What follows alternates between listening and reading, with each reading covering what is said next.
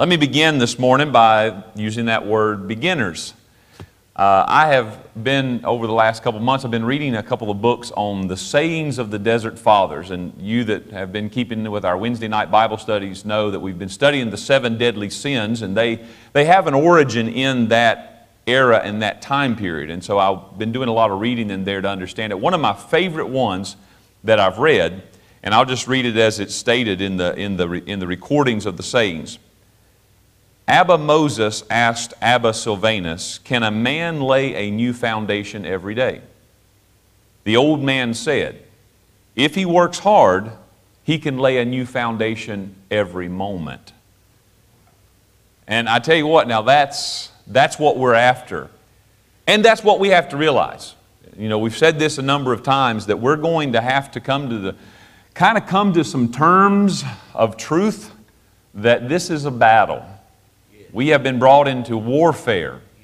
And we're not passive about it. You're not here today because you're a passive believer. You're here today because there's something in you that says, I want to uh, have more, do more, and, and, and be more. Be more being key for the Lord Jesus Christ. So, yesterday I gave you this theme for the day of singularity. And I'm having one focus singularity of heart, that our desire and our effort should be toward this one thing. And I think it's fitting to recall that this morning as we come together again because we need to again remind ourselves that we are beginners and that we're looking for more of God. We're desiring to experience His love and His life in its fullness. And I think about the, the words of the Apostle Paul. Because again, here's a man who, by the time he writes the letter of Philippians, he's been serving the Lord for quite a while and he's been doing great things for God. God's, you know, the Lord Jesus Christ is truly Lord of his life and, and the focus of his life. And yet he says in Philippians 3 13 and 14, Brethren, I count not myself to have apprehended, but this one thing I do, forgetting those things which are behind. And, I, and, and we do this every day, right? We sometimes have to do this in the middle of the day. But forgetting those things which are behind and reaching forth unto those things which are before, I press toward the mark for the prize of the high calling of God in Christ Jesus. And so Paul said, I'm a beginner too.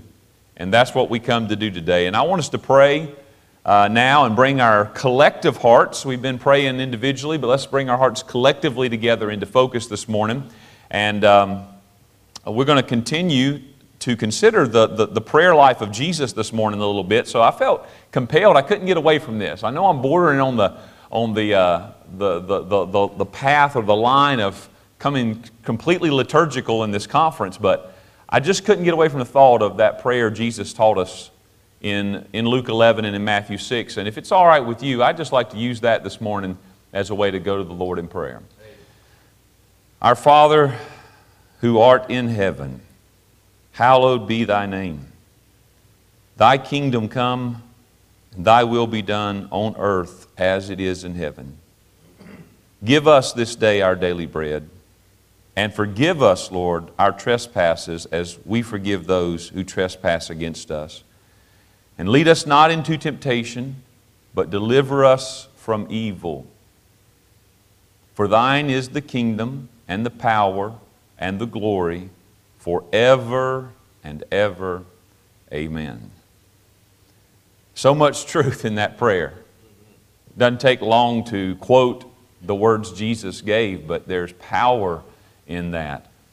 If He gave it, then it must be good. Well, this morning, I want to speak to you just a few minutes before we get ready for session one on another spiritual practice that will greatly help you in this cultivating a life of holiness. And I think as you're looking at this idea initially, we get the idea, yeah, well, I'm, I'm doing that or I'm practicing that. But I want to challenge you to really think about your, your practice. The word is solitude. We're talking about solitude this morning. And by solitude, I am simply speaking of the practice of setting aside time and space to be alone with God. Now, I'm going to really dig into it as much as I can in about eight minutes, but I want to say we, we have, people will generally say, I have my quiet time or I have my devotion time. And that's good, but I'm not always sure that that equates to solitude. And, and I want you to kind of think on that as we go through this because they're not mutually, they're, they're not mutually exclusive and yet they are. I, I know that doesn't make sense. Having your quiet time and your devotions should be done daily and regularly and perhaps more than once a day. Solitude is something that is different in that it is completely removing yourself from everything and everyone and just being with God. And I'll, I'll, I'll, mention this, and it'll come up again tonight as we do the prayer devotion, but this is something that we do in a very literal, physical way. But it is also something that with practice we learn to do no matter where we are or who we are around. So let me try to cover all of that this morning. In Matthew chapter 6, verses 5 and 6, I told you we'd look at prayer in the life of Jesus and his teaching a little bit this morning. And when thou prayest, thou shalt not be as the hypocrites are, for they love to pray standing in the synagogues and in the corners of the streets, and they, that they may be seen of men. I, I want to stop and say right here there's something that I've found about praying that is true. I'm not fond of, I mean, I, I'm fond of teaching, I'm fond of leading in prayer. I'm not fond of being the object of attention when I pray publicly. But we have developed a culture in church where when prayer is going on, most people aren't praying. They're giving their attention to the one who is praying. And I think you have to learn to do both because if we're, I'm getting sidetracked teaching about prayer a little bit here, but I, I think if we're praying corporately and I am leading in prayer, there's a sense in which I've been entrusted with the responsibility to help us all unite in what we're praying about. So you do need to listen with the, pray, the, the prayer leader, but you should also be in your heart agreeing in prayer and not just waiting till he's done. So, just a side note, a little something extra. Verily I say unto you, they have their reward. But thou, when thou prayest, enter into thy closet and when thou hast shut thy door, pray to thy Father which is in secret, and thy Father which seeth in secret shall reward thee openly. What a great promise. There's a place in Michigan, I've never been there. Uh, some of you may have heard of this place. It's an island that sits between the upper and lower peninsulas in the state of, uh, in the Strait of Mackinac, Mackinac and I, I, think I'm saying that right. Never been there, and uh, Michigan would probably not let me stay long. But it's called Mackinac Island. And I read about this just the other day, and I thought, boy, that's, that's a good illustration of what we're after here this morning. In 1898, the folks of Mackinac agreed to pass an ordinance in their little hamlet, their little village, that there would be no motorized vehicles allowed. Now, you know, that's about the time the, the motor cars coming out, the horse-drawn carriage. I mean, the, the whatever they call that thing. Uh, they had all those names. The horseless carriage, yeah, thank you. But they passed this ordinance. They said, We're not going to have motorized vehicles in our town. If people are going to move around in our town, they're going to go by foot, by bicycle, or by horse. Do you know that that ordinance is still in place today in 2020? If you go visit Mackinac Island, you don't have to worry about somebody whine down the street. Can you imagine the peace that that brings to that little town? It's like a four square mile island. And what a place of solitude and retreat that would be. I imagine they're pretty picky about who they let hang around, too. Uh, but they said, you know, not here. We want it quiet. We want it to be slower, as Brother Russell preached about last night. Well, the practice of solitude in our lives creates this sort of space for God to come to us and for us to draw nigh to Him. This is the, the purpose of it all. And it's like Peter preached at Pentecost. He used this phrase that the times of refreshing would come from the presence of the Lord. This is why we need the solitude. You, you need a place that you can go to where everything else is shut out and you can have that time of refreshing in the presence of the Lord. I want to show you Mark chapter 1. We said I mentioned the, uh, the, the prayer life of Jesus. Now, as I read this, keep in mind, this is already after a very busy day of ministry. And at even, when the sun did set, they brought unto him all that were diseased and them that were possessed with devils. and all the city was gathered together at the door. Now, I don't know if there's hyperbole in this or not, but the Bible says all the city was gathered at the door. What, however you want to take it, it was a whole bunch of people. And he healed many that were sick of divers diseases and cast out many devils and suffered not the devils to speak because they knew him. Jesus has been very busy all day, is busy into the night. But watch the next verse. And in the morning, rising up a great while before day, he went out and departed into a solitary place and there prayed. I would love to speak a while on the meaning of solitary, the solitary place. But just for sake of time, I would refer you back to a Sunday evening meditation two or three weeks ago about the desert place. This is what this word means, the solitary place. And there's something special about going into this type of place. He got by away from everybody else, away from his labor, busyness. He got away from the disciples, and he got alone with the Father. I think this is why they were saying last night, Lord, teach us to pray. So Jesus knew the necessity of time alone with the Father. And friends, if Jesus needed this kind of solitary place in his life, and, and he needed this prayer closet, I know that I most certainly needed in my life. Solitude is the way in which we give God our undivided attention. Now, let's dig into that thought just a minute. I read a wonderful book. You're, you're seeing me reference, by the way, throughout this conference, a, a few books. Some of them I've had for a long time, and some of them I got in preparation for the conference, just digging and searching out. Uh, this is a great little book I found at the Greensboro Public Library by accident. I guess by accident. I mean, I was just thumbing through the religion section.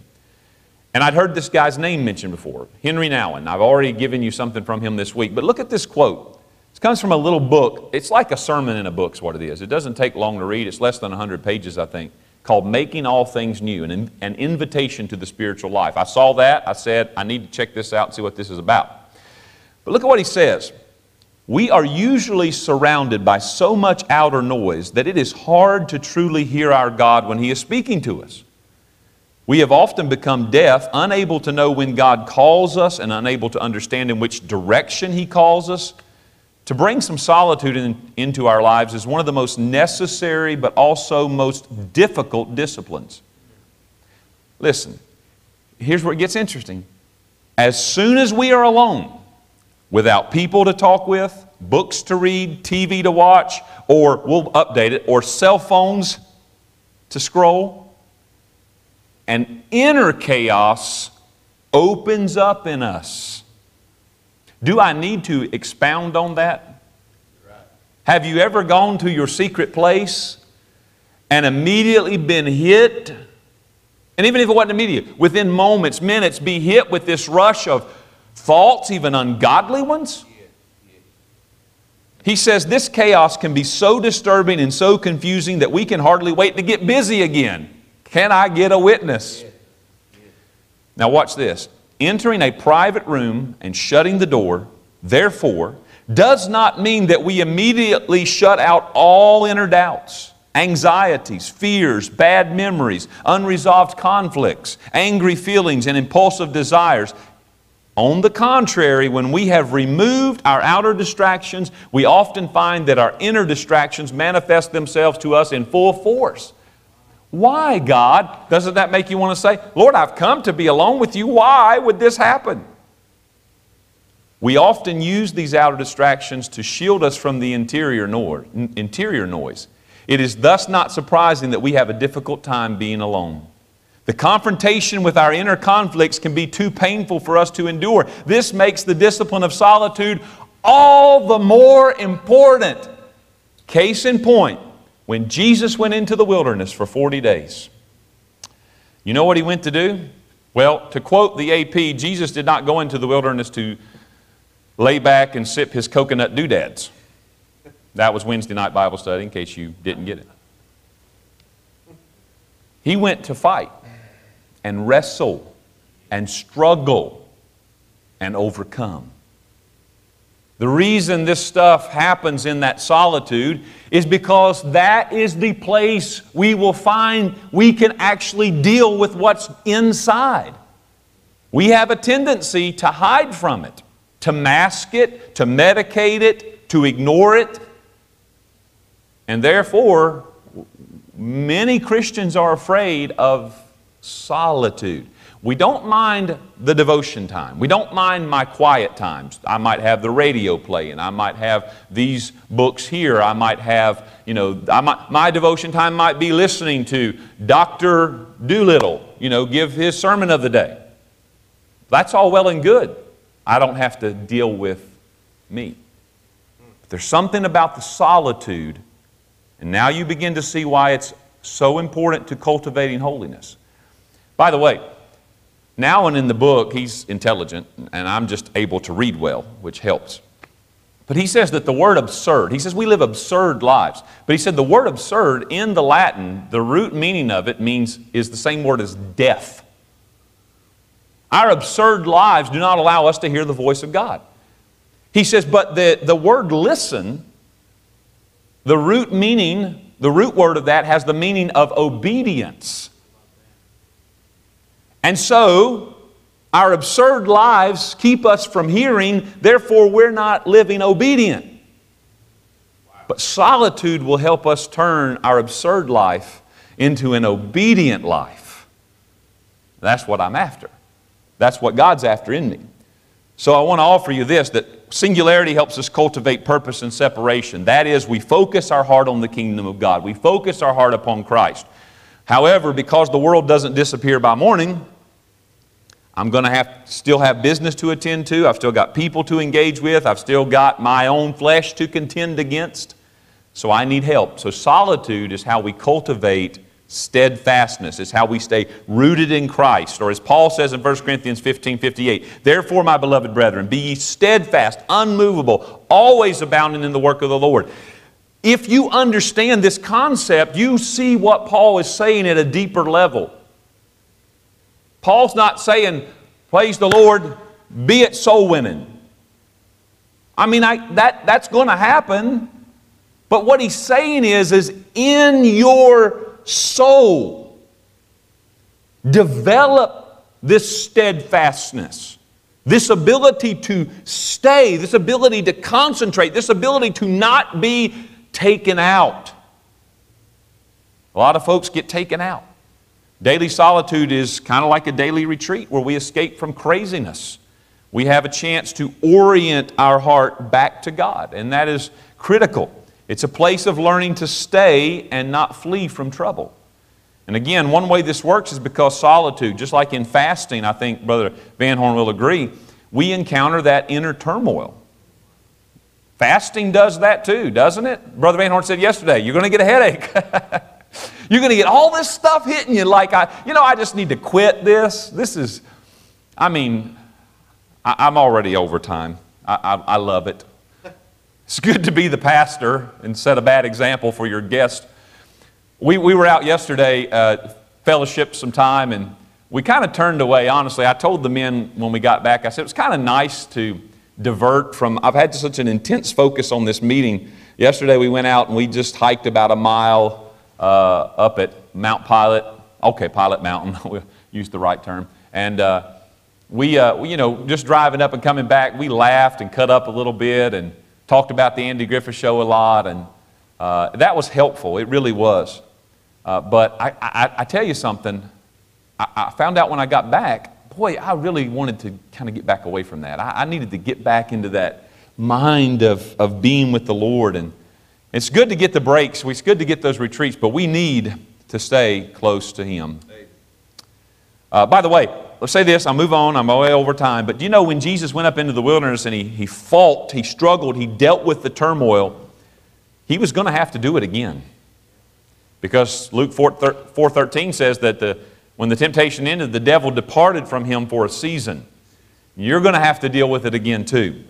These are some really helpful verses from the Psalms that are on the slide. Psalm 46:10. Be still and know that I am God. I will be exalted among the heathen. I will be exalted in the earth. Psalm 40, verse 1. I waited patiently for the Lord, and he inclined unto me and heard my cry. Uh, Psalm 4, 4. Stand in awe and sin not. Commune with your own heart upon your bed and be still. So, solitude brings in many aspects of conditioning in our life. Learning to wait in prayer, it can't be rushed. We talked about that a little bit last night. Learning to do the hard work of that inner battle with ourselves so that we can get better and be better at this thing of what Paul talked about when he said to put ye on the Lord Jesus Christ and make not provision for the flesh to fulfill the lust thereof. Um, many, many years ago, this attitude of godliness was, was called watchfulness. It was a term often used. To be watchful meant to do this very thing right here, to stay in that place of attention to the soul. And I want to just say this.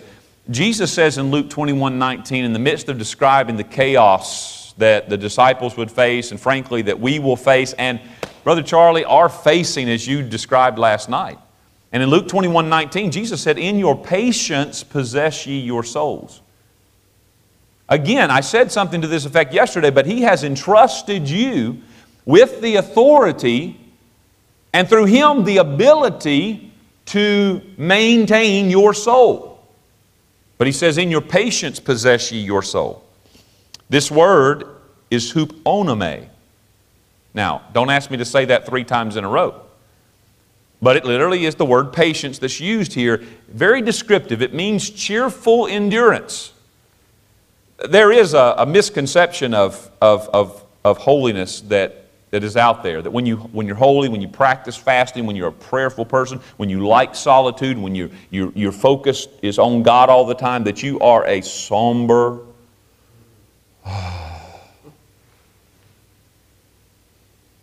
that, that is not at all what Jesus taught.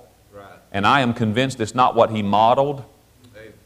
I'm convinced when you read the Gospels, and you see Jesus' encounters and interactions with people, you see somebody who was very witty, certainly super intelligent, but just connected to the heart of people and uh, had a little fun with people.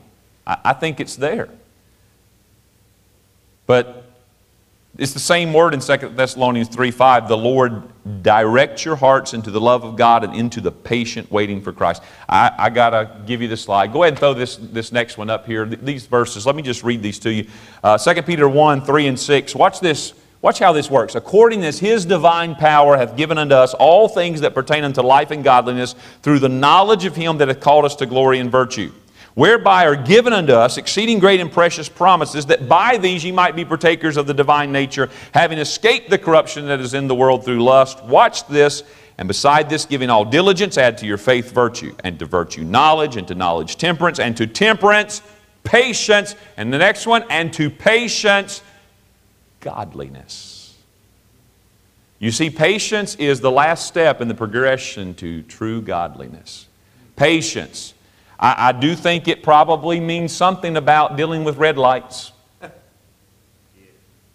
And I'll handle red lights better when I learn how to be cheerfully endurable in Jesus.